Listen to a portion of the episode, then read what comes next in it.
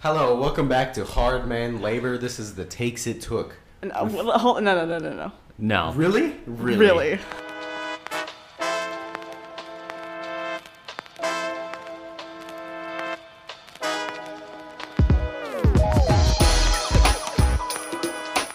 Hello, welcome back to the Takes It Took, aka the No Fun Zone. My name is Stephan Fonseca. I'm here with my two guests because I am hosting today. Moriah. Miles. All right, no last names for them, just me. Yeah, you were supposed to use her her fighter name. Fighter oh, name. Oh yeah, if we if we were Sarah boxers, McLachlan.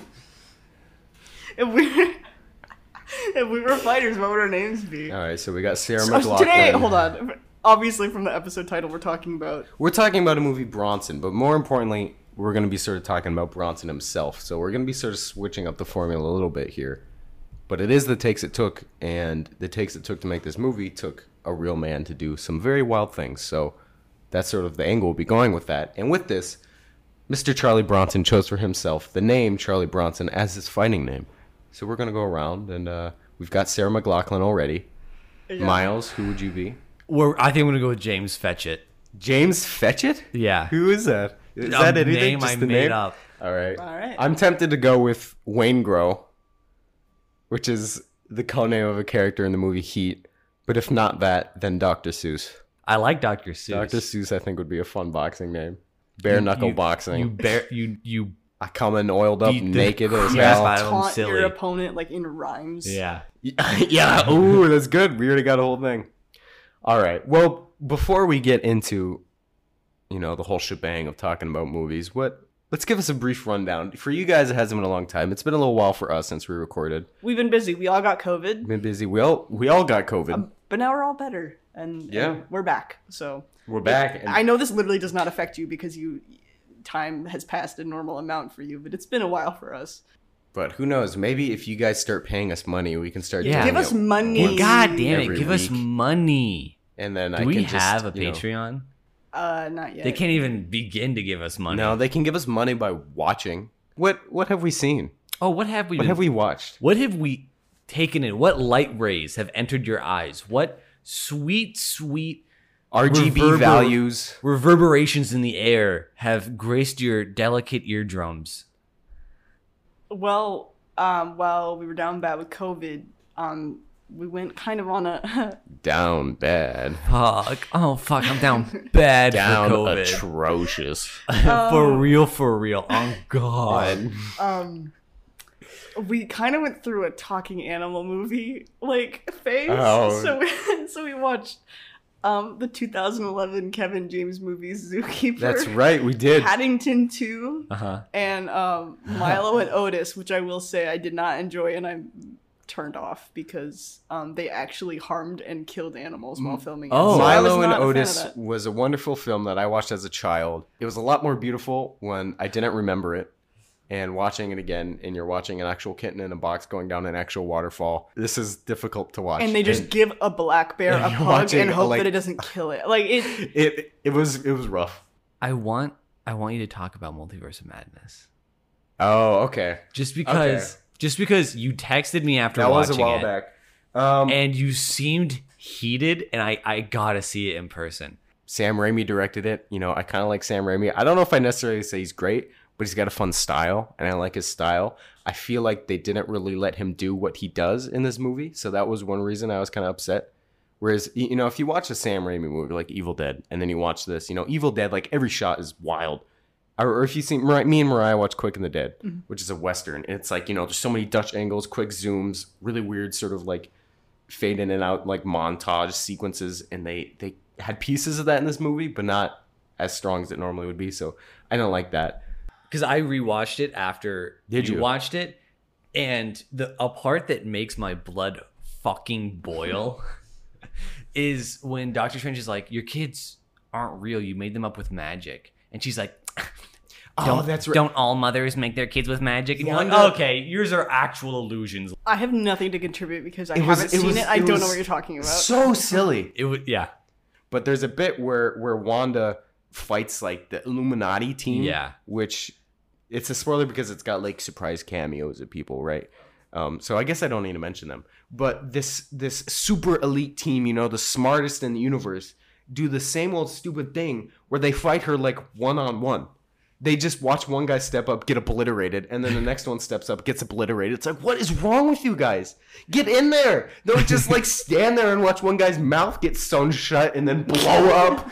You you need to like get in there and all work together. It was I I find it hilarious that they were like, "Oh, eh, hey Scarlet Witch, don't attack us because we have a secret weapon. Here's how our secret weapon works and why he's so awesome." Yeah, yeah. They say, yeah. Here's this guy, and his mouth, his mouth will just tear you apart. Don't attack us because he'll get you. And then With his they- mouth, with, with his, his mouth. it's his mouth, With his it's mouth. specifically his mouth that will do this to you. So if you wanna, So if you want to maybe get rid of his mouth and make him blow up, then that's probably how you would beat him if you wanted to do that.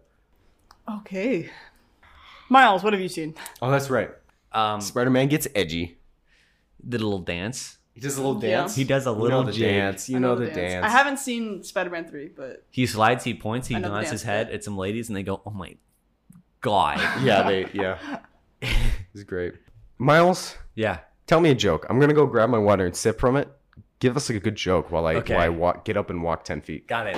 Um, so a priest and a rabbi get into a fist fight with one no another. religion. All right, time's up. You failed. We have. I think we mentioned this in like the last one, but we have a list of things to remember as we record, Yep, we and have they are uh, no ums. uh, no ums, which I just summarize the film, which we're gonna have to do. I forgot to do that. yeah. Um, talk louder. That's for me. So you can tell by this recording if I'm talking loud enough. Uh, we've got no politics or religion, so no priests or rabbis getting in a fist fight, and no knocking on the table. I knew one of you was gonna do it. Give me, give me the first half of Bronson. All right, so Charlie Bronson, also known as Michael Peterson or Mickey Peterson. Um, I just said um. Sorry about that. No Cut ums. out. Cut that out. Don't make me knock on the table. he got into trouble when he was younger. Then he gets married, has a kid. They're not doing so well, so he robs a post office mm-hmm. and gets like 50 pounds, maybe less than 50 pounds for it. Mm-hmm. Gets sentenced to seven years. His mom's like, oh no, fam, you're just gonna serve four. Then he decides to just raise hell in prison and fight everybody and anybody he possibly can. So he's tossed around from prison to prison and eventually ends up like in a psychiatric ward and where they uh, give him a lot of pills and stuff to keep him sedated. Um, and then he's like, you know what? I did Like great a there." real Oh, we Brit. touched toes. We touch toes under the table. Aw. Oh man, you That was guys, so we gotta cute. live stream this so you can catch those beautiful moments.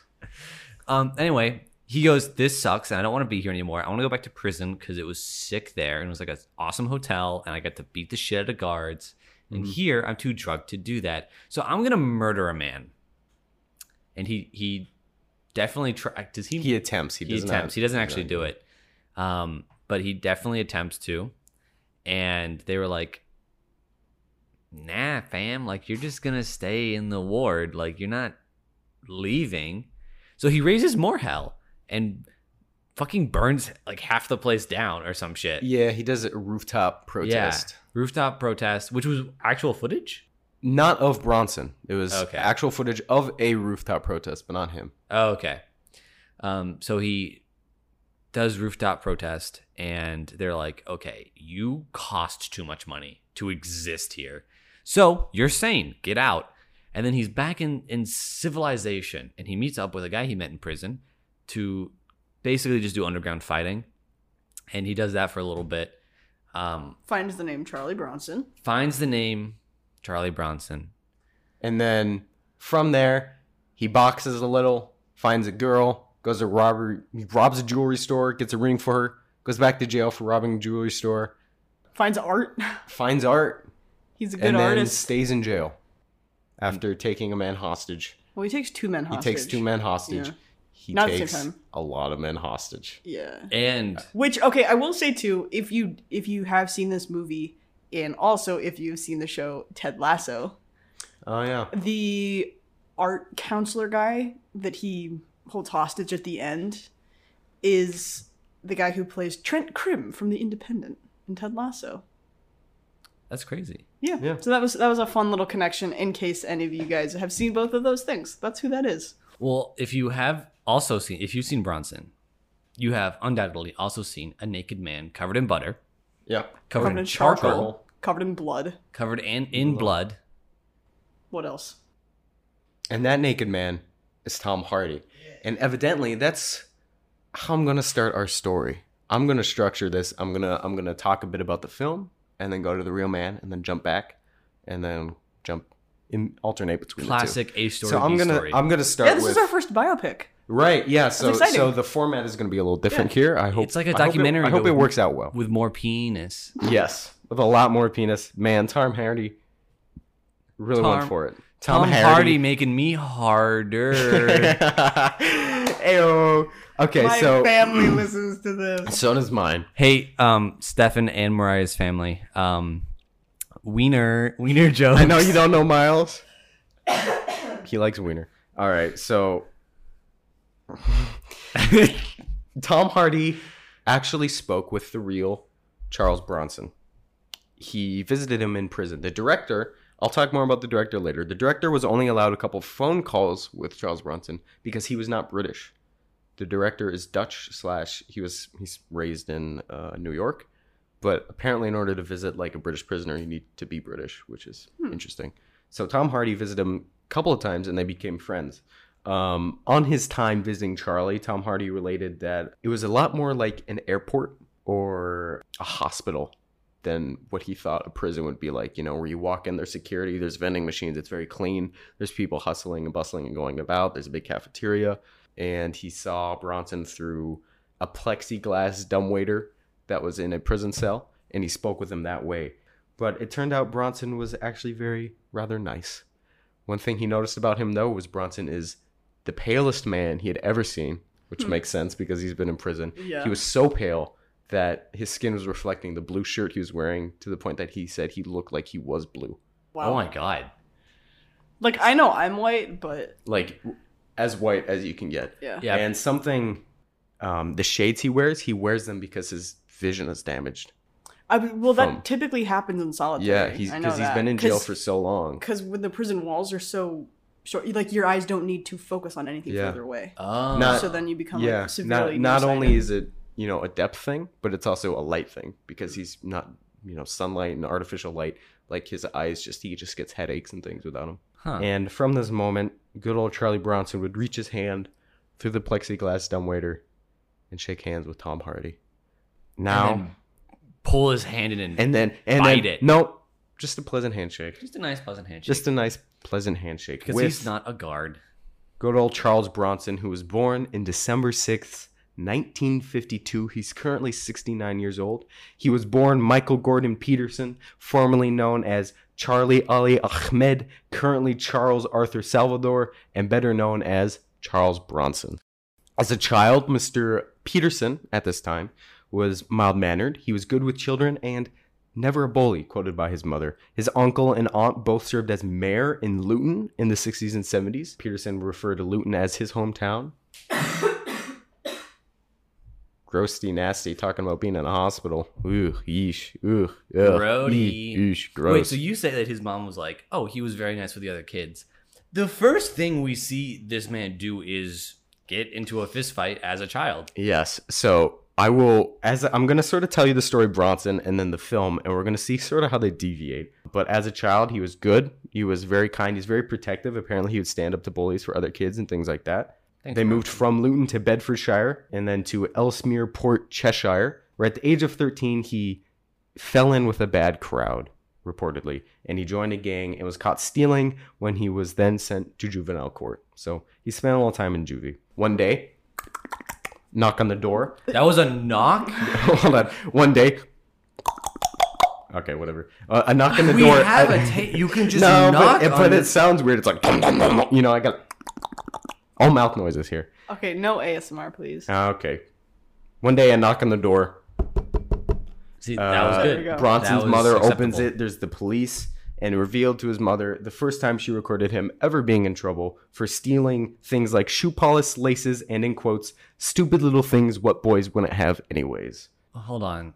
He's stealing shoelaces and Stealing shoe polish? shoelaces and shoe polish. What, so was he got a boot operation going on? I- you know, I don't know. Very why? shoe centered. I think he was just stealing stuff with you know his gang of buddies just to steal things. At this point, he never did serious things. And another quote, he just acted a bit cheeky and got expelled. Acting a so bit he's just a bit cheeky at this point. Just a little cheeky. Just a Um, little che- British accents, governor. oh yeah, I'm gonna. Bronson's got poetry and stuff. I'm gonna read some of his poetry. and I'm gonna do like a whole voice and everything. I hope you're ready for that. Uh, sorry, British listeners. We're gonna. Yeah, you you might hate me or you might love me because it's so good. Well, me and Moriah are already on the hit list, so you can just join us. That's all right. I, never mind. um, Peterson now, uh, you know, somewhere between the age of 13 and 19, began finding joy in fighting. And he would skip school. So at some point, he became a bit of a ruffian and started fighting. He returned to his hometown of Luton and he got his first job at a Tesco. Congratulations, Peterson. Good Yay, job. You're out there. You're getting and that's money. the end You're doing the well. story. And That's in his then story. He just li- he became the manager of a Tesco and has lived his life he Tescoing well. it up. Mm-hmm. well adjusted with society, so much so that a fortnight later he attacked his manager and got fired. I mean, look, if but you it is worked at- Tesco. if you worked at a Tesco, his manager was probably also like not the greatest person. You know, it's a Tesco. Also, he's in England. Yeah, Like like you can't blame him. I cannot blame the man. so far, everything sounds fine. You're right. It's all reasonable. He would then move between many jobs and factories where he would land in prison for his first time briefly because he smashed the windows of parked cars during an argument with his girlfriend's father. Which reasonable. Who hasn't? Who hasn't done that? He was fined and given probation after a trial. So for these first couple of offenses, he's sort of given a lot of chances, especially because he's young, right? And they can't just ship him off to like prison fully. So they're just kind of like, all right, man, like clean it up. You'll do better. He then crashed a stolen lorry into a car, which for those American audiences, a lorry is a truck. I was gonna say I have no idea what a lorry Is a truck. Um, no one was injured, and so he was just sort of given a fine, and another slap on the uh, slap on the wrist, and let go. Wow, yeah. After probation, he returned to petty crime and labor. At the age of 19, he was convicted again of a smash and grab raid, which is when you drive into a store, jump out, grab all the things you can, get back in the car, and leave. Wait, that's a tactic that people yeah, use. this is- yep, smash and grab raid. Um, I thought smash and grab was just like I, you just went in and started like smashing displays, but you drive your fucking car through yeah, the. yeah, you get in there, you steal loaves of bread, shoe polish, shoelaces, anything you need, the essentials. shoes. and then you get on out of there. Uh, the judge gave him a suspended sentence, and he was um, let go. His girlfriend at the time, in 1971, Irene Kelsey, said he was so different from any other boys I knew. He always wore tailored suits, had perfectly groomed sideburns, and a Cockney accent. What a charming, beautiful man. They would get married eight months later and have a child. After marriage, he settled down for a few years. Didn't didn't cause a lot of trouble. Um, before he would start going on drinking binges for days Oof. he would leave for days. But it's believed later on that he was actually spending this time to plan a robbery. Oh. At 22, Peterson was convicted of armed robbery and sentenced to seven years in prison. And this is 1974. oh, hit my mic. This is what we see in the movie. This is the he saws off Saws off the, the shotgun. shotgun. Off he the creates shotgun. a sawed off, hmm and then robs a post office for fifty bucks. Yep. And then, was it a post office like in the? I don't. movie, or was Um, I think it, I don't think it was a post office. I think it was just a store. I'm gonna look it up while you continue. Yeah. But yeah, so now he's sent to prison. And with that, I will jump back to our movie. Mhm. I'll talk a little bit more about Mr. Tom Hardy, who spoke with Bronson. Mr. Tom Hardy debuted in a movie, Black Hawk Down. Mhm. He was one of his first claims of success was being a model. He was also very briefly a rapper and hip hop producer with his friend Edward Tact under the names Tommy Number One and Eddie Too Tall. Huh, that's Together, they recorded a mixtape "Falling on Your Arse" in 1999. That was never released. Um, I was like, please tell me that's available to listen. Oh, no, I think it may have recently been available though, so I should try and find that. His his Wikipedia never. It just says that he committed armed robbery in 1974. Yep. So Thanks, Wiki. Thanks, Wiki. Oh, Good you- lot of help you are. How come you give me all human knowledge in one website, but you won't tell me what place he robbed for free? Got to make a uh, donation of twenty dollars. Yeah, we stand Wikipedia. Um, Wikipedia just so you know, nice. you can find okay. Tommy Number One and Eddie Too Eddie Tall, too tall. falling on your arse in 1999. um, Fantastic. on YouTube, or wait, yeah, on YouTube it's like 45 minutes long for the full, Ooh. uh, the full album. Oof. Looks very fun. Well, Mr. Tom Hardy I had previously thought he was a little more hard and streetwise than he was, and meeting Mr. Bronson in prison, suddenly he changed his mind and said, "Well, maybe I'm not that tough, and maybe I feel a little weak compared to this man." However, when he uh, he met with Charlie, he he says uh, Charlie sort of trauma dumped on Tom Hardy Oh, talking about his life and difficulties with breaking patterns and his difficulties with relationship in women, saying he couldn't be with a woman, he couldn't be without one either, and the only woman he could be with was his mother. Aw, little mama's Um, boy who who gets naked in roughhouses a little bit. Mm-hmm. Bronson really liked Tom Hardy and said he was really impressed with his physique and his ability to look like him. Uh, Tom Hardy had to put on a lot of weight as quick as possible, and I only had five weeks to do it, and a lot of that was fat. I ate everything. Mr. Uh, Bronson shaved off his mustache and gave it to Tom Hardy to use in the film. what? Yeah, as a prop. I don't think they ended up really like using it because it would look too funny, but he he gave him his mustache. What a gentleman! Right? He's what a really nice thoughtful, very man! kind. How do you? You? That's not how that works. I mean, I don't know. it's just like a pile of hair. Yeah. just gave him his mustache. He's like, His- hold out your hand. I'm gonna give you something, and then it's just like, oh, just a clump of hair. He's like, that's It's my mustache. My mustache. Use that in the film. Maybe- Use, use that in the film. Maybe you've you've no. That was just like a southern. I know. I messed it up. I, it's better than that. I promise. Oh, oi, Mike. Use that in the film. Maybe you've noticed. please use that. Maybe you noticed. I don't have a mustache anymore. Here you go. It's Australian. He's Australian. That's Australian. I'm Australian Bronson here. Oh, My yeah. mustache is shaped like a boomerang. If you could please take it and throw it around the room. But uh, Today we learned Miles can't do accents. Nah, I think we learned that in a previous episode. As long as it's Australian, I'm gonna keep doing it though. You got to work on it. It's good. It's beautiful. Don't let your dreams be dreams. Thank Bronson stated, "I honestly believe nobody on the planet could play me as Tom did. He is more like me than I am." Hmm. Huh. And I don't know if I would take that as a compliment if I was I telling mean, I would. Interesting, yeah. Listen, okay. Little side thing. I fucking love how he looks. He does. g- He looks like does Dr. Have, he does have a great. Bronze- Just I don't know. I think he's a very Tom stunning. Hardy. That's the guy who played him, right? Yeah, Tom Hardy. Tom Hardy. Good old Thomas. In that movie looks fucking amazing in my opinion. I- and I, I want so desperately to look like him. I do think he looks kind of cool. Bald, buff, and with a hella nice mustache. I like feel like a that's tank. a life I could live. A tank of a man. That's attainable for you, Miles. it for is. sure. It's highly I think so. attainable. Yeah. I I need to get those sunglasses Get the that they glasses. have. That's what I'm saying. When I go and get new a new prescription, I think I might try to go get circular ah, sunglasses. Dang, yeah, that'd be. Good. I will say, I said it like 20 seconds ago, but he really reminded me of Dr. Eggman Yeah. when Yeah. he like had the mustache and the Yeah. glasses on. And Uh-huh. there's a few different frames too where it's like, you know, he's not moving, he's not smiling, he's just standing there, and you're Mhm. like, that is Dr. Eggman, all right. Imagine Sonic, but Dr. Eggman fights fights beats- wildland creatures for money, Fucking crap out of them. covered in in butter and charcoal. You can't hit me, Sonic. I'm Sonic butter. it just it rolls off of me. got it. Jim Carrey, take notes. With that, we're going to jump back to Mr. Peterson at age 22 being convicted of armed robbery, going to jail in 1974. He is given seven years. He was sent to a prison, Walton Gaol. I'm not sure precisely how to pronounce it. It's G A O L, Gaol or Gaol. Gaol. Gaol. Oh, I think that's something the like that. Um, he found prison life impossible to cope with. He ended up on the punishment block, which is essentially solitary, for attacking two prisoners reportedly unprovoked.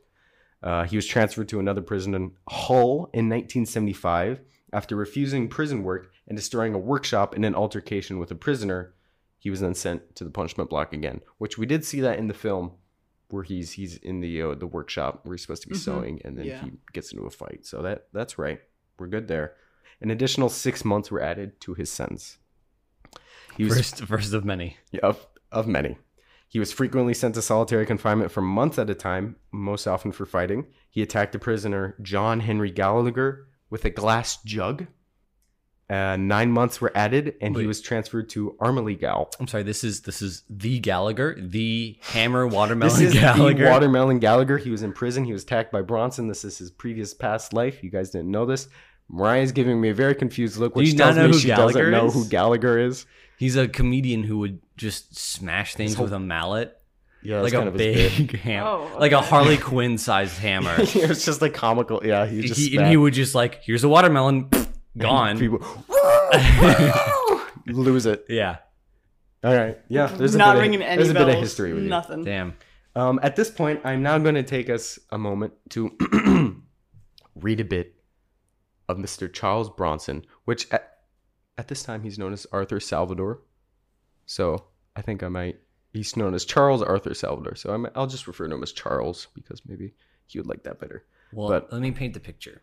We're in a nice den. We're in a we're in a nice den, sipping some wine and brandy, looking at fine art. Yeah, there's a fireplace. We're all in nice mm-hmm. silk robes. Nice clothes. No sounds. What's presented before you is a drawing of Mr. Charles on a toilet and a speech bubble that says, What you looking at? The poem reads Men on potties, you gotta laugh. A life of madness is the path. A good old crap upon the crown. Wake in the morning with a frown. Prison madness at its best. Believe me now, it's not a rest. Take my advice, give prison a miss. It's not worth a bottle of piss. It'll drive you crackers. It did with me. Then they throw away the key. Oh well, leave me crap in peace. Good night. God bless. and I'm going to show the Wait, picture wait, wait, to. Oh yeah, give me the snap. There's- Oh yeah, look at I'm him. showing. I'm showing the uh, the picture. That'll be our on The our drawing. Instagram. Yeah, we'll put that on the Instagram. So if you guys want to see it, you can go follow it on uh, the takes it took on Instagram, and we'll have that posted for you Mhm. guys Good to old- see. And Because uh, it's definitely worth a, worth a look. I'll tell you Very that fun. after seeing it. and that was poetry with Charles Bronson. hmm We'll return to that segment again later. Yes, please. During 1975, Peterson was moved between four prisons and moved from Yorkshire to London, chained to the floor of a prison van. Oh, Oh wait, This- I'm sorry. I was thinking like the undercarriage of a prison van, and I was like, "Holy shit, that's fucking brutal." And I was like, "No, it's just the floor of the inside." That would be who so much shit?" work to set up to like Indiana Jones him under the van. No, no, they just chained him to the floor like an animal. Uh, gotcha, gotcha. That's okay then. Yeah, that's not at, bad at, at all. At this point, he began his fitness regime, okay, in solitary confinement. And he would release a book that I'm kind of interested in buying called Solitary Fitness, which he released in 2009. He had published 11 books, and there's a law saying that prisoners are not allowed to make any money off of any sort of. Um, there's a word I'm looking yeah, for. you, I can't find can't, it. just- You You, just can't, make money off. You can't make because- money off your time in prison. Yeah, because it would be you know like Incentive to go to prison. celebritizing, you know, whatever. So all of his money he chose to go to charities. Um, and in this book, Solitary What Fitness, a champion! Uh, he would later he he does later and especially now claim to be very prideful of you know supporting a lot of charities.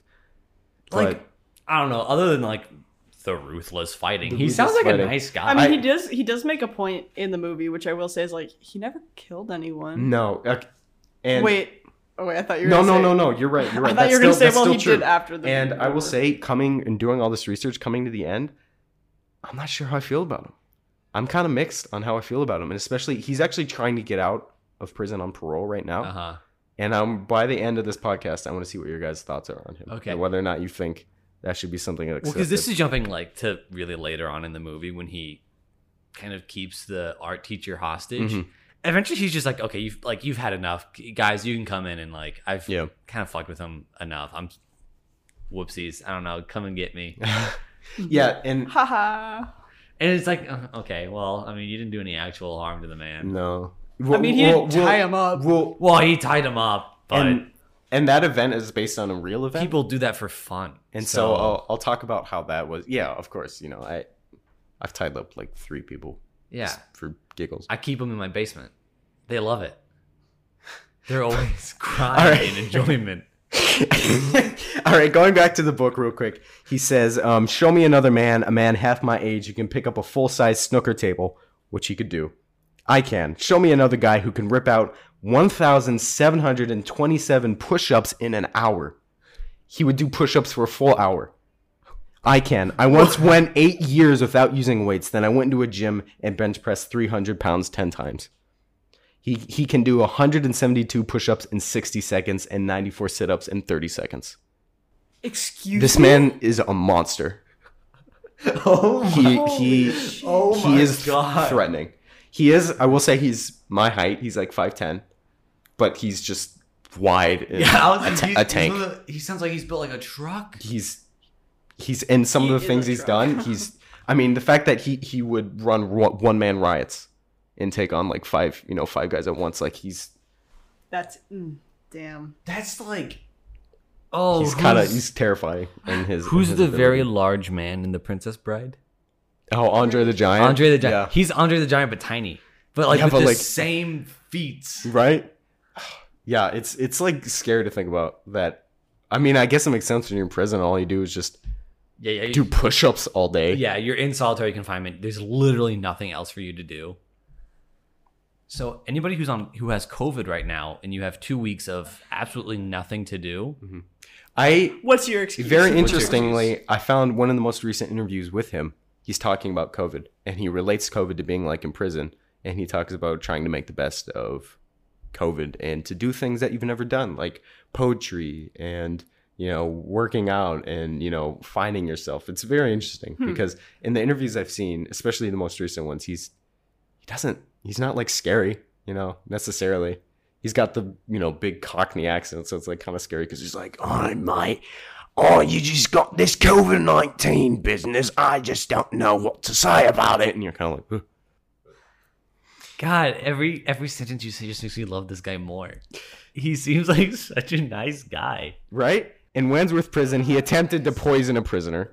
Okay, well, he attempted to poison a prisoner in the next cell. He also met Yeah, the nice Kray guy. twins okay. Maybe if Stephan hadn't said that next part, then I would have ground. But I will say it seems in both of these cases, I, Mike Tyson broke out there for a moment. I don't know if you caught that lisp, but um, Mike Tyson, he he wouldn't necessarily always act unprovoked. He he normally it would be a prisoner that maybe made some sort of passing comment or taunted him or did something. So I mean, not that that excuses it, but it was it wasn't always just sort of like I'm gonna Totally out I'm of the gonna blue. you know yeah. Um, he also at this time met the Kray twins, which is important. We don't see the Kray twins in the film. The Kray twins were, first of all, he thought they were the two best guys he ever met, but they were identical twin gangsters who ran sort of a criminal underground in London at the time. What's Hey, interesting about this? Hey, I have a twin. Are you Cray? Are you Cray Cray? do you run an underground Empire? you know, yeah, you know. I hope my twin is listening. I don't know if they want me to use their name, so I won't. But uh, you know, something to think about. Criminal You can- you Empire in my name. Alaska? If you just want to refer to your twin as Miles, that's fine by me. Yeah. Miles.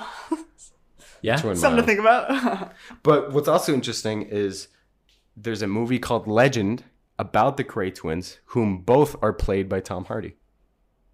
Oh, Which is wait, very I think. I think I Yeah. actually Tom knew Hardy that. going around playing. Yeah, and I think I I I, I should have looked into that, but I think probably his involvement with Bronson and and this movie is a big deal of what got him involved in, hmm. in that movie as well. But the Kray twins are going to pop up a couple of times throughout the story because they were close friends in criminal underworld and yada yada. The governor of Wandsworth wanted Peterson gone, but only the psychiatry wing of Parkhurst would accept him. And from there, we'll jump back here to the movie. We took a little break because it's hot and we had to sit in the AC a little bit. But I'm going to jump back real quick, talk about the director in the movie. this is directed by Nicolas Winding Refn. I'm not really sure if it's Winding or Winding Refn. I'll be honest, couldn't tell the difference. Um, some of you might know this man as the director of I wouldn't whine too much about it. Refn. We wouldn't whining about Refn. Ayo, this man directed Drive. Oh, He just like me for real, for real. Acclaimed movie. Um, has kind of a similar soundtrack where it's kind of like it synthy. did. Yeah, Um, I I did enjoy the soundtrack. So The- this is the like the techno beats yeah. part. I will say, it reminded me of Inside by Bo Burnham. There was the Oh, where yeah. it was like. If you had told me a year ago. that I- Okay, that's enough of that. Please don't sue us. please. Um, red, red, red, red. right. Yeah, you got it, red. And- Orange, orange, orange. We're gonna get into that. Yellow. We're gonna Oh. talk about that. Really? We're gonna talk about colors. Oh, okay. Um, this man is a Danish film director, born in Copenhagen, Denmark. Woo! Denmark. Copenhagen. oh, uh, home, home land of Lego. Of Lego, right? That's what I was gonna say. Uh, apparently, I went there once when I was a very little baby, but I don't remember it because my mom picked the youngest time for me to go. Thank you, mother. Uh, he was raised partially in New York. His films are sometimes considered art house. no. He's a big fan of a director Alejandro Jodorowsky. Uh, Jodorowsky. You might. I probably did like the completely wrong pronunciation of that, but he did El Topo. No. Oh, okay. He did El Topo and another movie called Holy Mountain. He's very art house. But Nicholas here really likes him, and they became uh, good friends. And upon seeing this movie, Alejandro, well, no, hold on, let me rephrase this. He he said he saw Bronson and had a spiritual orgasm. Oh, And, uh, the I two- had just the- a normal orgasm. Yeah, right. I know, right? I was like, I don't have none of that spiritual stuff. I just, Yeah. you know, Tom Hardy. Woo. Anyways, the two became friends. But with this movie, one of the biggest differences here is Nicholas wanted to focus on this concept of ambition for fame and glory. And so in the movie, we have Mr. Bronson being like, I want to be famous. I want to be big. I want to be known for something. And this sort of culminates in this intense violence and mm-hmm. desire for reputation and he wasn't concerned necessarily with being a biopic or being accurate. He sort of wanted to focus on on this concept. That being said, Bronson was not allowed to watch this movie when it came out, and for a while he was not. But when he did watch it, he said he loved it. He thought it was great. However, his criticism was he never once has ever stated to have liked being in prison. He hates it. He's always hated it. Oh. He says it's been the worst thing ever. Really? And so his portrayal as being someone who loves prison and wants to be in it, he found kind of That is a irritating, I guess. very big deviation. yeah. Yeah. Because that's- that is like a huge part of the character in the Right. movie of like, he oh, it's like a hotel room. I like it. Mhm. Take me back, like take me out of here and put me back in prison. I Yeah. like that so much better. So so real real Charles wasn't super super keen on prison. Huh. Real quick, the crew. This is the same editor Matthew Newman as Drive and Only God Forgives and The Neon Demon, which are all Nicholas Wayne Refn films. Uh, the cinematographer Larry Smith did Eyes Wide Shut. Only God Forgives another Nicholas Wayne Refn film, and two movies me and Moriah know called Calvary and The Guard, which are directed by John Michael McDonagh which is Martin, Martin, McDonagh's, McDonagh's brother. Um, If- I would okay, love to talk about Martin McDonagh, but we can't do that right now because we got time. But uh, we like will say definitely we'll be covering Calvary at some point. yes. Absolutely phenomenal movie. Brendan Gleeson's I think best film. Big fan. Anyway, Mm-hmm. So- sorry. Good movie, good director. Yeah, okay. I'm gonna jump. Sorry, I had to think. I was to decide. I'm gonna jump back to Mr. Mr. Charles here, and then we'll go back up to the movie. Okay, where we last left off, Bronson was being sent to psychi- psychiatric ward, and under the Mental Health Act, Peterson was subject to transfer to a hospital and was moved to Rampton Secure Hospital shortly after arriving at Broadmoor in December of 1978. Peterson could not adapt in quotes, to the medication, and amongst highly disturbed and dangerous patients, Peterson attempted to strangle a murderer, John White. That's the guy that in the movie. That's the guy in the movie. He was actual. He's also a sexual predator. Um, okay. I'm with I'm with Charlie. So like, one. Or Charlie. Yeah. um, this attempt returned him to Broadmoor. On So his, is that is that why in the movie? Because when he's uh Like Totally drugged up. drugged and the guy's like you me like a nine year old girl or Yeah. whatever.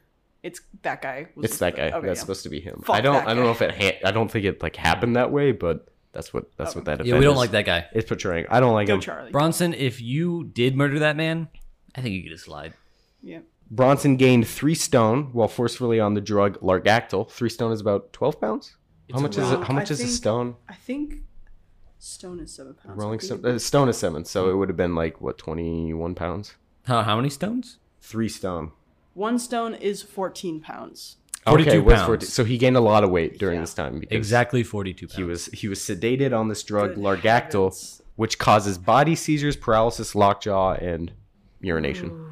So it was was not a good time. Was not a fun time. He pee himself. At this point, Ronnie Kray, one of the Kray twins, he's returned, arranged for a boxer, a very famous boxer at the time, Terry Downes, to visit Peterson, and he was lifted from his slump, his depressive slump of being sedated in this in this awful place. His spirits were lifted so much so that he could perform a rooftop protest that he would then do a second time shortly after on the roof of Broadmoor. He was the first man to get to the roof in 100 years. Good for him. There was a three day long protest that only ceased when he was talked down by his family, and this all cost about 250,000 pounds. Wow. Now, we're going to do a quick speed run, real quick. Peterson attempted to strangle man Gordon Robinson to death, but the silk tie he was using thankfully tore. Peterson attacked a man, Melvin Horley, with a sauce bottle again for making sexual advances towards him. Three years were added to a sentence. Peterson began pursuing art and received the most prison awards of any other inmate for drawings, poems, and prose.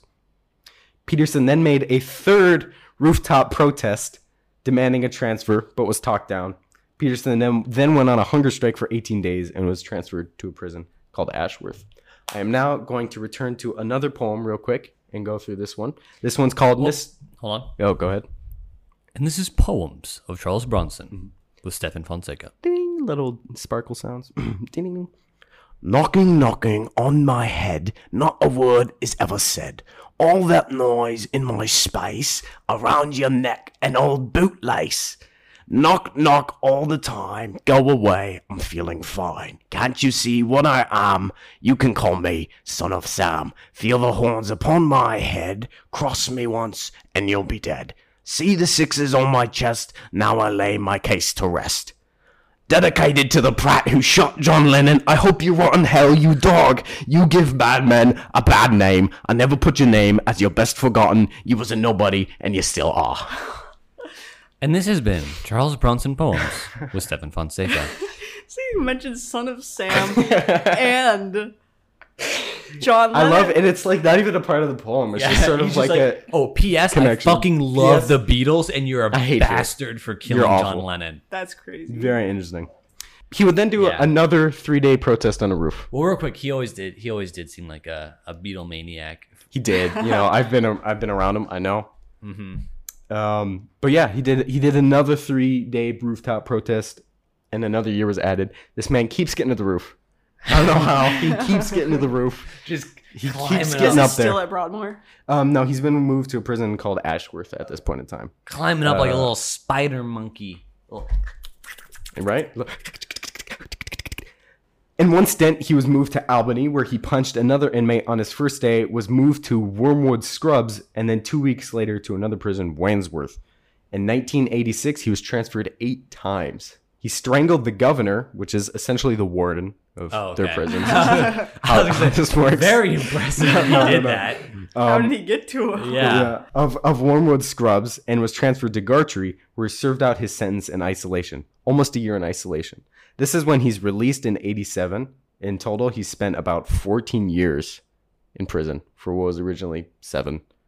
So he's doubled his sentence. He was met by his family. He spent a little time with his family. Allegedly, when he left, one of the pr- prison officers or the governor said to him, See you soon, which kind of shows you how much faith they had in him Yeah. rehabilitating out into the real world. Uh, he had not seen traffic like it existed now, and he had no idea how much money was worth. Apparently, in one event, his father took him out to a bar and needed help paying for drinks because he just didn't know how to uh, handle the money. Which is sad. I think they kind of get at this when he's when they bring him home and he's trying to get out of the car and he can't open the door Yeah. and then his dad opens the door for him.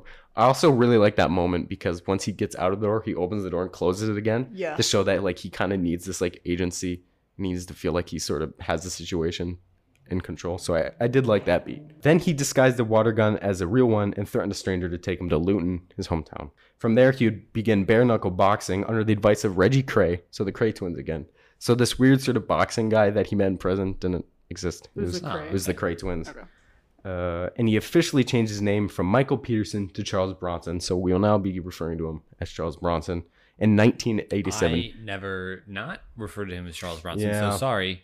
Sorry, Bronson. Please don't kill me. Despite never having seen a Charles Bronson film, by the way, didn't didn't know who, didn't know who he was. Uh, he claimed to have fought and killed a Rottweiler in ten thousand pound fight. However, he admits great shame to having done this because he loves animals. Um, yeah, there's that one scene where he's like standing in the barn and the guy's holding like the dog Yeah. back and he's like, let like let him loose. Yeah.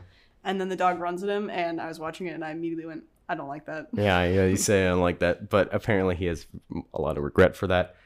Bronson also offered to fight Lenny McLean, a pugilist bouncer, bodyguard, and enforcer of the London criminal underworld, so another sort of really big figure in what is essentially the mafia for them. Mr. McLean refused, but he would later become an actor and played Barry the Baptist in the movie Lock, Stock, and Two Smoking Barrels, which is a Guy Ritchie film. Yeah, That's a very good film. So another another interesting uh, connection. Uh, he was unable to control himself and was frequently disqualified from his bare knuckle boxing fights. There is footage of one fight he's in, and he gets disqualified for being like too aggressive, and people have to come in and like take him off. Oh, on this underground illegal bare knuckle brawl got too Not playing by the rules. Oh, little guy isn't playing by the rules in this fucking illegal tournament where people are beating the shit out of each other. Mm, Oh, constantly disqualified and unable, unable to, you know, claim the prize winnings. He returned again to a life of crime. And on New Year's, Bronson robbed a jewelry store, kept one ring to give it to his girlfriend. But on January 1988, the 69th day of his freedom, ha, nice, he was apprehended and, and arrested.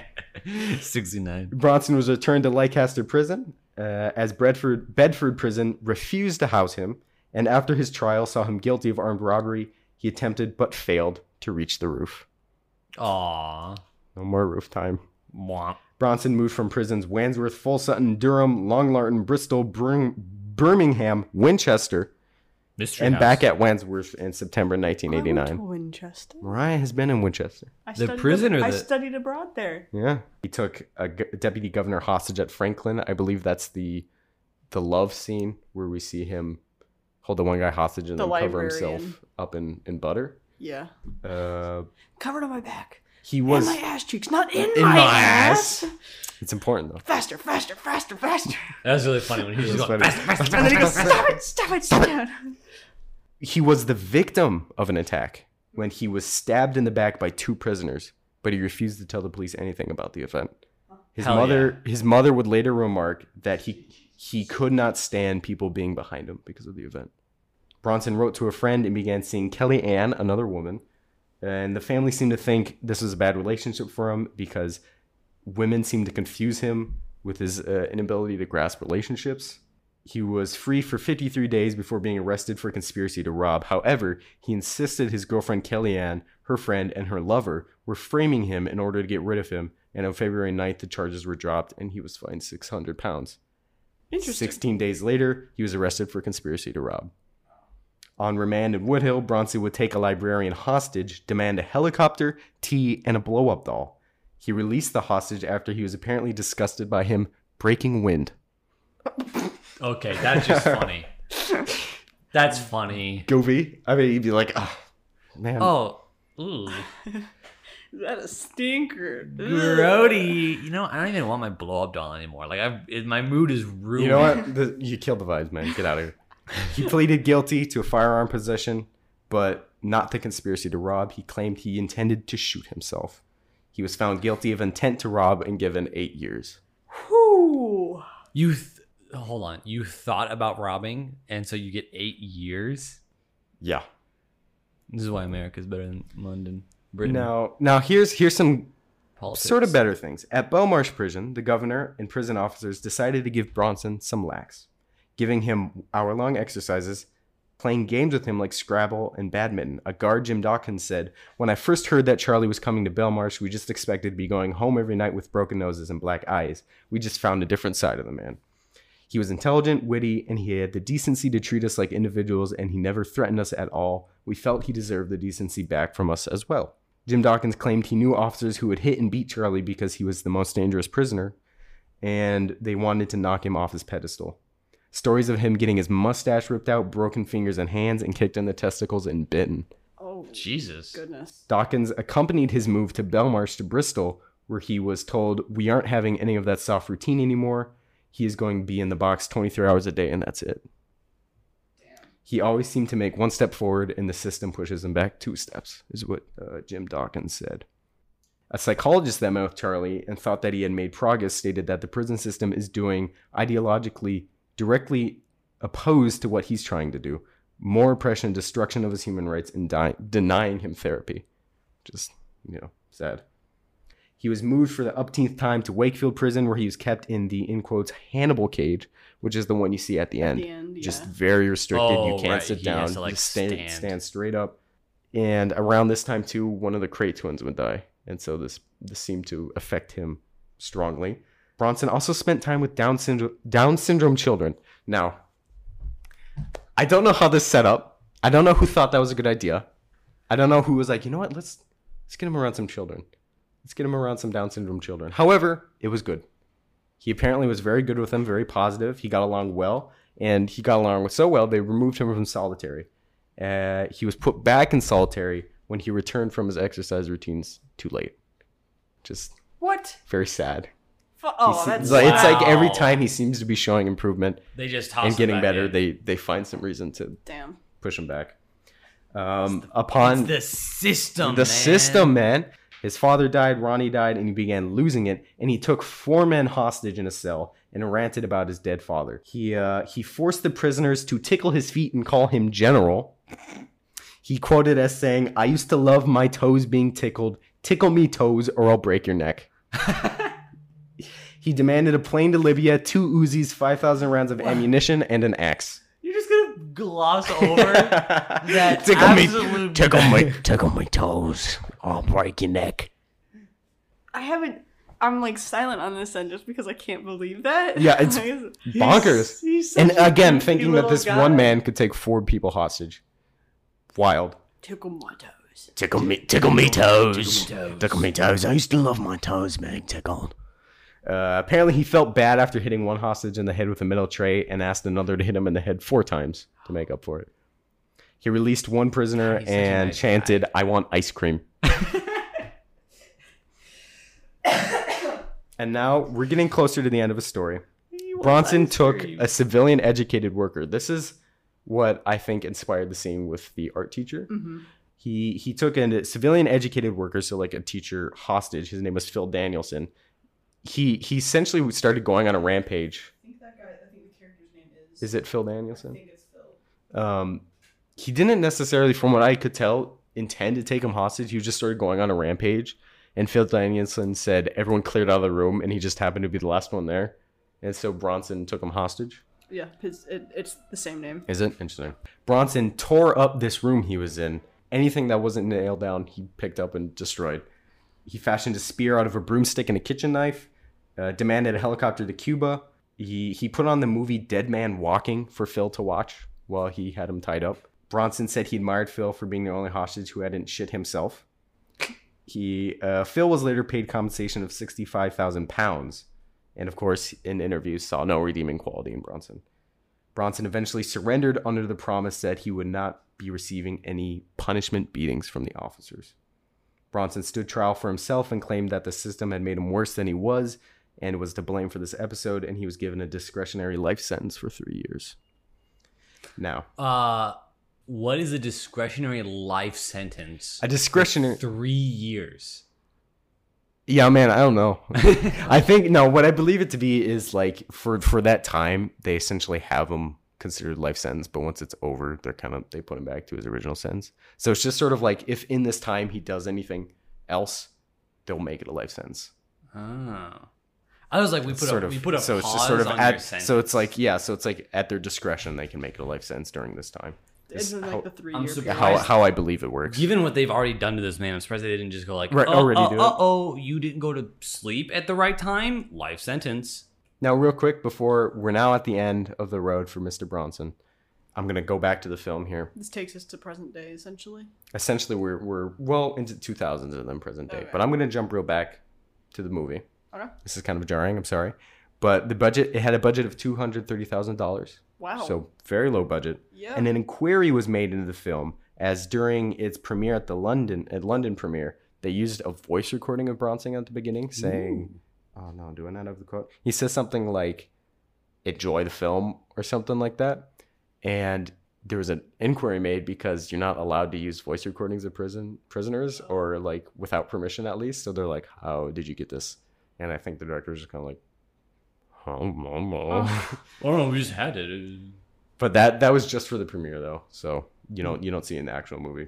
Uh, there's a line where he says it's absolute madness at best. That was supposedly given to uh, the director from Bronson himself over a phone call Absolute to madness use to at use best. to use in the movie.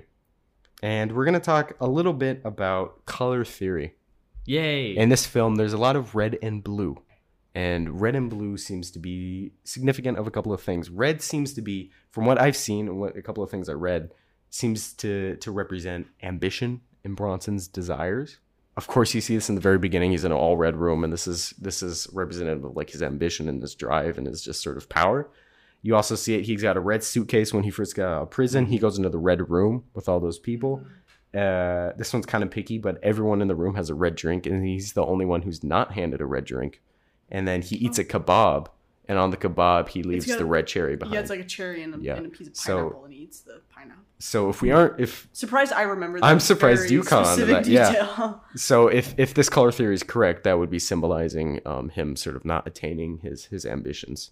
And I know that might seem picky and like, oh, no, there's no way they intended that. But looking at some of Nicholas, the director's work, and I saw a little bit of the behind the scenes on this, I I don't I think it's intentional.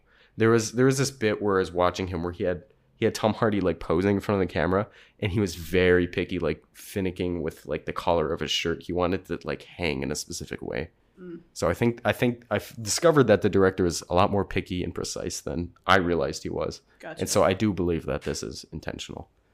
Blues are very important. Blues seem to equal, you know, sort of bad decisions or failures or when he's coming to ruts with things or when he's gone the wrong way. I think it might also just be representative of like authority. So when he when he gets back home into his room, isn't it blue? Yes. So when he's born in the beginning of the movie, the carpets are red, but when he comes back, the carpets are blue, which is which is interesting. There's a fight scene that goes wrong, uh, that the room is blue, and also the friend, the the quote unquote friend who sets him up with boxing. The first time we see him, he's in red, and then later he's dressed in blue. Bronson is depicted in prison slash solitary confinement several times in blue Yeah. uh, Bronson poses. He proposes to the woman, and the first time we see her, she's in red. We see her painting her nails red, but when she refuses his proposal, she's dressed in blue. The jewelry store he robs uses blue velvet sort of as accents. And one thing I really liked about this and knowing this is there's a, there's times where you see red and blue sort of like battling on on screen. One of this is like when he's going past the like weird rave party in the psychi- psychiatric ward. They have red and blue lights like flashing, and he's you know on these drugs, so he's he's sort of fighting these two emotions within him of both failure and ambition, and it's this this really great sort of mental struggle that I think I think is phenomenal. You know, to, actually- to suggest really that. Uh, there's there's also another time where he's fighting and there's red and blue lights, you know, and so oftentimes when he's fighting, you could see these red and blues where it's like it's very physical and mental conflict within him. And and then this one's really interesting. The only time we see the color purple is the sweater that the art teacher wears. Oh. And that that is very deliberate because as you know, red and blue makes purple. Mm-hmm. So this is this is a very you know on-screen representation of his conflict towards and again this is a this is a separation from the actual Bronson, but it seems at this point he both enjoys prison but also enjoys his art. And so he seems conflicted with this teacher because the teacher is his sort of his ticket out. Because it's showing improvement, it's showing he can be a better Well, man. and and right before he takes that teacher hostage, he's like, "We can do this. Like, we can get you Yeah. out of here." And he's like, "We? What you mean, Yeah. we?" And then Yeah. things go down. so so the purple seems to be showing this conflict between yeah, the art and his desire to be in prison, which I thought was really cool that they did that. And then after he takes him prison prisoner, he covers him in a blue blanket. And then also I seem to see like a lot of black. I think black might also mean something. I think maybe it just means like ultimate madness is my my personal theory. You know, when he covers himself in black or just when it's very dark and certain and or when he's on stage doing his things, it's you know, he's Oh, it's all yeah. black behind him. So I think black just sort of signifies just like pure insanity, just like madness. Yeah, that checks out, I think. Anyways, I thought the color theory for that was really cool. I love color theory. I think it was cool. Anytime a movie like puts effort in its color, I am happy and I, I do a little giggle. And a little, little giggle. Go, All right, we're gonna start wrapping this up now. This is the end of road for Mr. Bronson. He spent 22 years in solitary and 48 years in prison in general as of today. He is quoted as saying, My eyes are bad due to the years of unnatural light I've had. I now I can't stand people getting too close, crowding me. I hate people breathing on me. I hate smelly bodies coming near me. Mouths to me are simply for eating, never for kissing. A man needs a routine to cope with such an extreme situation. For me, it's my push ups and sit ups. I always pace the room and count each step. He was married again in 2001 to a woman, Fatima Sarah Khemen, whose Islamic faith he briefly converted to and wished to be known as Charles Ali Ahmed, but was not changed illegally. They divorced four years later and he renounced Islam. So this is a long time and he's not done anything. So for, you know, since when was the last last thing he did was like 90s till 2013 he's been violence free. Damn. And there was a petition calling for his release, and Bronson said to Prime Minister David Cameron at the time that he wants to live what's left of my life and not be buried in the prison system. However, he did in 2014 attack a prison governor in Woodhill, claiming that the mail had been kept from him, including letters from his mother. Ah. Additionally, the governor seemed to have disparaged Bronson's work for being violent and ugly, which upset him. He was given two more years because of this, and then the prison accepted that mail may have been, in their words, unacceptably processed. Oh my god.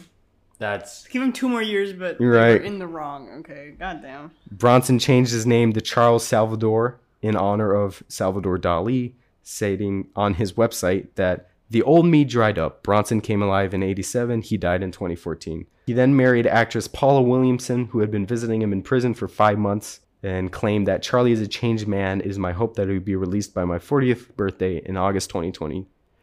And then uh, Charles later asked for a divorce in 2018 after Paula Williamson reportedly invited men to her place on vacation and photos of a man motorboating her surfaced in the news. Oof. Uh, in 2016, he auctioned off one of his artworks to help a child with cerebral palsy.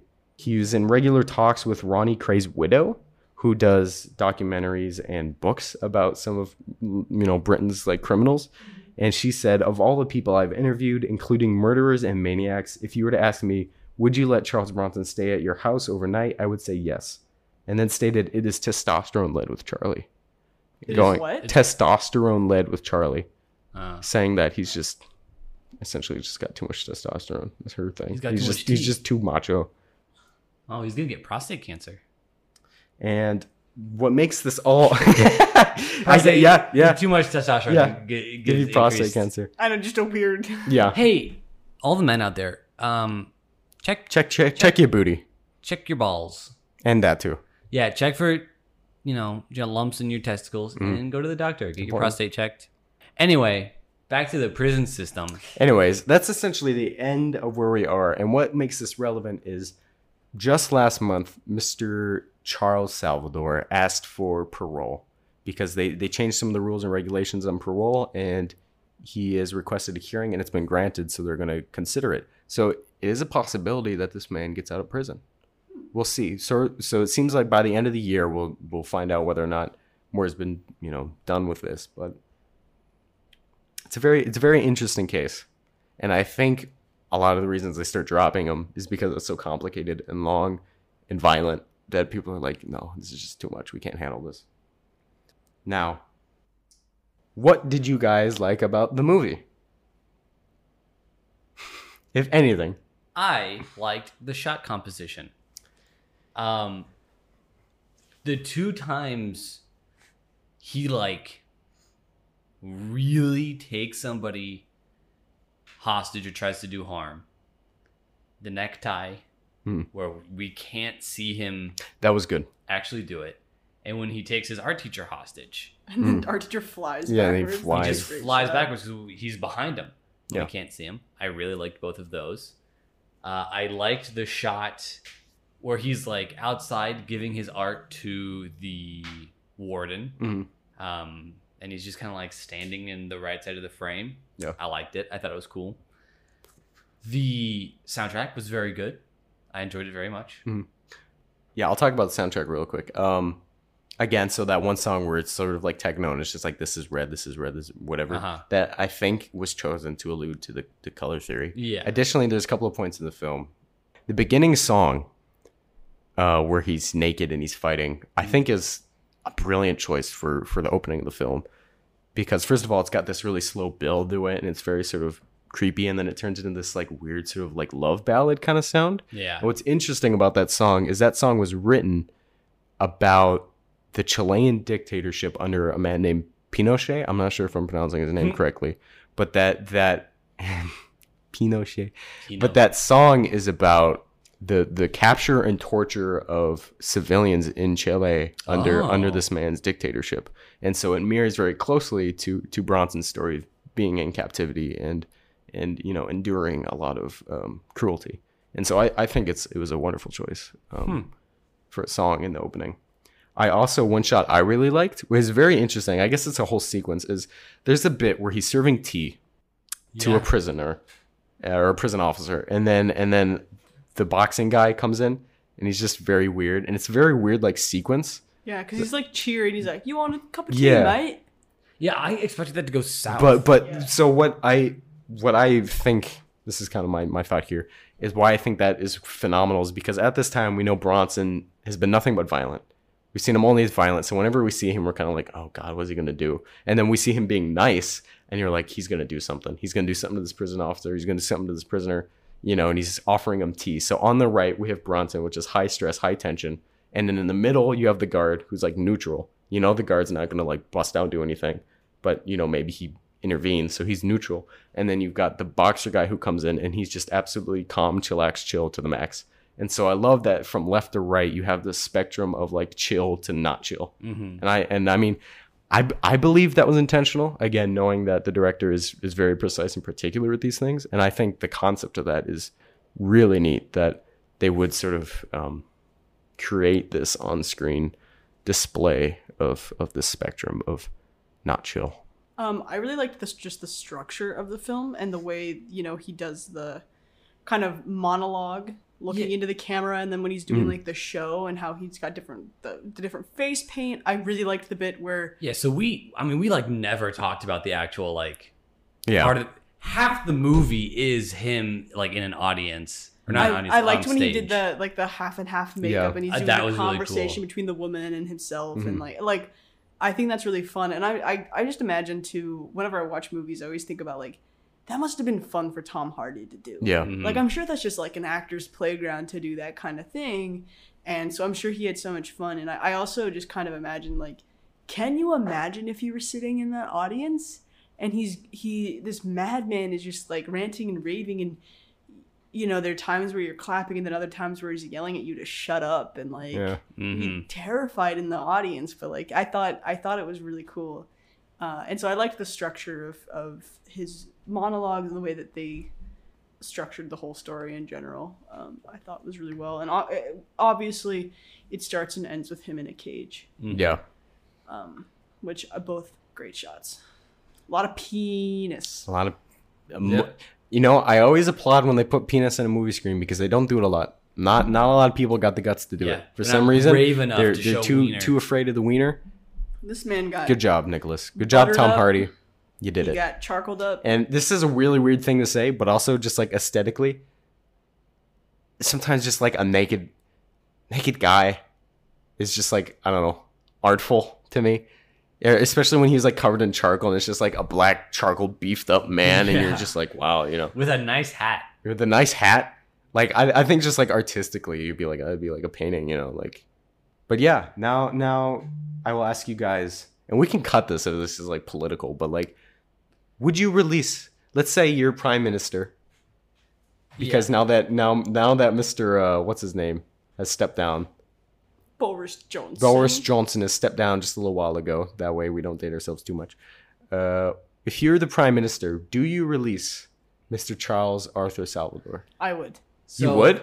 I think Okay. I would. I think This- I think I would, you know, uh, have people watching him, Mhm. you know, closely monitored. But I think, uh, I agree that you know, hearing this his actual story versus the movie, um, yeah, I definitely like. Had the system not been so oppressive, he would have been up for parole a long time Mhm. ago, and I think he could have uh, shown the world that he he had changed a lot sooner. Uh, and uh, also with the whole psychiatric ward uh, bit that they did, really reminded me of Cuckoo's Nest Mhm. and made me, you know, feel icky and just frustrated with the system because it really does fuck with people uh, unfairly, and I think that is partly the case here. I think he is. A, I think he is a violent criminal. I don't want to like minimize that. Hmm. Homie took a lot of hostages and and stuff like that, but again, as he says in the movie, he never killed anyone. He's Yeah. served What's the occasional hostage? You know. exactly. Um, I do think he deserves a chance. Miles. Uh, so this is like, you know, we're talking about the prison system, so inherently it does get pol- political. Yeah. I I think I would let him go for sure. Okay. I think solitary confinement is a cruel and unusual punishment Yeah, that absolutely. drives people Yeah. insane Mhm. in the first place. Uh, I think they definitely tried to find any reason they could to push this man back down. And I think if they just gave him a fair shake, he could do a Mhm. lot of good. Because it's like, it's clear he's already done a lot of good. Mhm. Like, he raised a lot of money. He cares about his mom. And I mean, I guess, sure, so did Norman Bates, but Ayo. Film Um, reference. He is still again a violent criminal. Yeah. You can't forget that. But yeah. Yeah, I'll say you know I would I would give him a chance, especially because first of all he's seventy now, he's older, and there is statistically when you get older, you just people become less less violent. Um, he's older, and also I watched a couple of interviews and things. He is at this point at this point in time completely and totally dedicated to his art. He's he's been quoted as saying, um, "Life is art, and my art is my life." he's he's totally set on his art. He feels he can make a living with his art. One of his biggest complaints about not being able to be out in the real world was that he he couldn't make a living, and that his living turned him to criminal work. And now he feels like he's a successful artist, and he wants to get out into the real world. we and and, especially like you said, if he hasn't been violent, really, he hasn't in- really been violent except for the one time with the mail thing in 2014. Which and I, I- mean, not to like justify it, but like kind of get it. he, it wasn't unprovoked. Um, so you know, I think I think he he deserves a chance, and we'll see later this year if whether or not I want to they, uh, they let him out. Yeah, you know, the second if that man gets out, how many podcasts are like bidding to get him on? Yeah. you know, you'd think he's gonna be on Joe Rogan podcast or something. Oh, no doubt. Also, I want to claim this man. I think this man was born in the wrong generation. This man think would have been phenomenal in like the 1600s, or, Oh, or yeah. like a like a Knight Templar or something. That's, that's what this man was built for. They would have tossed him in the army and been like, he's our fucking He, he would he would have had like statues ba- like Oh, made yeah. after him if he was he was born like 200 years ago. We'll we'll run it there. We'll do we'll do our little ratings. Yeah. I think I'm going to give the movie a 7.5 naked shadow boxings out of 10 Good job. Good naked job. shadow boxings. I'm going to give it All right. as well a 7.5. Okay. Sweet, shiny chrome heads. Interesting. out Okay. Of, I was going to say wieners. I was going to as well. but I kind of figured one of us was going to say it, so I was going to let you say it. Well, now it's already been said. so- Um, I I will say so. Normally it would be like just for the movie, it was really good. I would have given it a six, but for the first time in a long time, and this is gonna sound really kind of weird, I went into the movie, and by the end of it, I had downloaded a new personality. Yes, yes, it's one of the. I will. This I- might come off as really bad, but I do find, particularly his physicality, his Yeah. strength, very admirable. Uh huh. I, I know that's like a man macho Oh, I never thing. mentioned too. He walks so silly in the movie. funny. He does. His little really silly. walking gait is so silly. The, anyway, the sorry. way he walks, the way he like holds his upper body. sometimes just Yeah. the way he held his head, like his, Yeah, the yeah. angle of like like where his neck was. and, right, like- right, I, I don't know. I went in. I downloaded all of that. right. I had my little internet noises uh-huh. going off, dial up in the head, and by the end of the movie, I had I had his personality. And I was walking around my apartment as if I was him, and I had a fun little time doing it. the drive and the ambition that man had to just totally, I don't know, make his make his body It's superhuman. You know what it is? I think this is a, a male manipulator movie. Where like you you Yeah, it's like the Joker or Drive where you're like Yeah. you're not supposed He like yeah. to connect with these characters and want to be like them, but just like men do. Something about him. Yeah. Something Something about about him. Like Attracts you to him, man yeah. is just you want to be him. I was gonna give a seven out of ten. I could do seven and a half, but one one thing I considering about this is, and this is something I saw someone bring up, and I do think is a very valid point. I think things like this in this movie, um, sort of uphold this concept of Bronson being a very brutal, unforgiving, relentless, vicious man. Which I mean, he he was, but I think this contributes to a bad reputation. Yeah. Um, and that's sort of with this podcast and talking about his actual story, I kind of wanted to help like take apart a little bit and talk about. Um, and so for that reason, I think I might honestly take it down half a point just because I, I do feel like it, it may have harmed It, the it painted him in, a, in I the think- in a I think- especially if you say like again that he hated prison the he whole hated time. prison. You know, he's always hated prison. It's been the worst thing that's ever happened to him. And how it was represented in the movie. I think for that reason, I might just take it down a half star. However, I, lo- I love the way it looked, the aesthetic of the film. I th- I love madness stuff. You know, I love things that are just crazy, bonkers, wacky, and this was that. And I forget sometimes too that not everyone's into that. And so some people might be watching it and I'm like, oh, well, I forgot a man poops in his hand and rubs it on his face. Yeah. yeah. I, I think it's fun and wild, but some people might not enjoy that. But He was apologizing to me. When I was part like, I forgot. I forgot this happened. So what's your final rating? Final rating, I think, is going to be 7 out of 10. Seven out of ten. Uh, 7 out of 10. Flying weeders, There we um, sticks of butter and butt cracks, and uh, mustaches. He did. Imagine that. A wiener nose, butt crack mouth, and mustache. I will not be imagining. I'm imagining it right now. Yeah, I, I never stop. I think we should sell that as a T-shirt. We should. We I've should make that thinking- merch.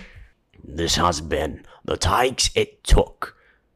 Moriah, what are we doing next time? Well, I will be back leading the discussion, and since it will be October, we each can kind of do like a Halloweeny kind of movie.